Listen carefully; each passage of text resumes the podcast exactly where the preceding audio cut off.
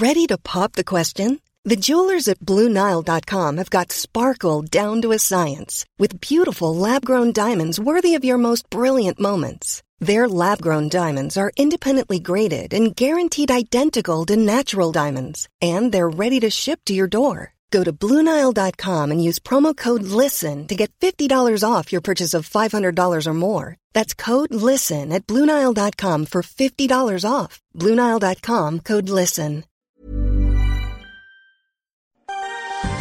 Question of the Week from the Naked Scientists. Hello and welcome to Question of the Week from the Naked Scientists with me, Diana O'Carroll. This week we've a rather hairy question. Hey, this is Jay Rizal from uh, Boone, North Carolina, and um, I was wondering if not cutting your hair and or washing it makes it grow any slower.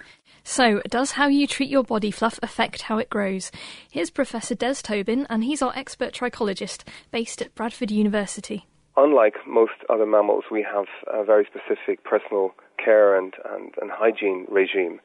Washing doesn't affect the hair growth itself, except perhaps some benefit you may get from, from massaging the scalp as you are washing the hair by ensuring optimal blood circulation in the scalp which may have some positive benefit for the hair follicle itself. Shaving does not impact on the actual quality of the hair fiber produced, in that the hair is a dead entity above the surface of the skin.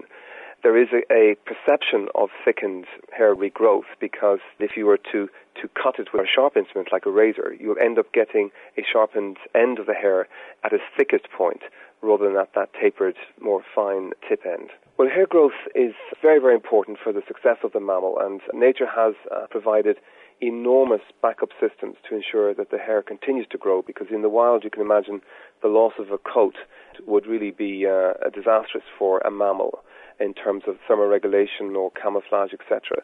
So as a result, the, the skin has invested enormous power into maintaining the hair follicle. That's why it's so hard to get it to, to grow when you want it to grow or stop growing when you want to, to stop it to grow.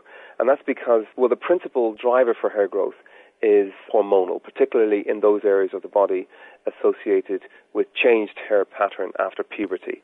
And there's a lot of clinical evidence to suggest if you have abnormalities of, of, the, of the endocrine system or the hormone system, you can have altered patterns of hair growth, either uh, too much or too little. So your hair will keep growing at the same rate no matter how much or little you wash and shave it.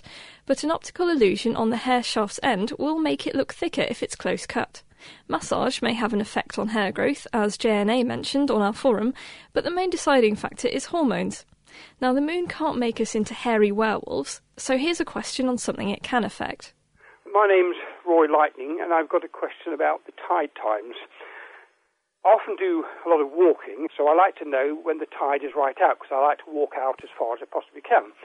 But when I was looking at the tide times, I thought, how do they get it so accurate? It says something like Wells Bar, low tide, 1402. The question was really, how did they get it accurate like that? And who needs it that accurate? Because I certainly don't. And following that, we have a musical conundrum. Hi, my name is Archana, and I'm calling from North Carolina, USA. My question is about accents. I've noticed that uh, many people, when they speak in a language that is not their native tongue, usually have strong accents. However, when they try to sing a song in the same language, their accents seem to diminish. There are exceptions, of course, but this appears to be generally true no matter what their native language is or what language they try to sing in. Why is that? So, if you know why we tend to aspire to one singing accent, or why we need to know the exact time of high tide, drop us a line at questionoftheweek at thenakedscientist.com or have a look at our forum. It's thenakedscientist.com forward slash forum.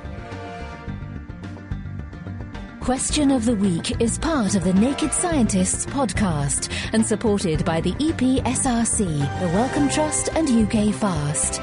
Look us up online at nakedscientists.com.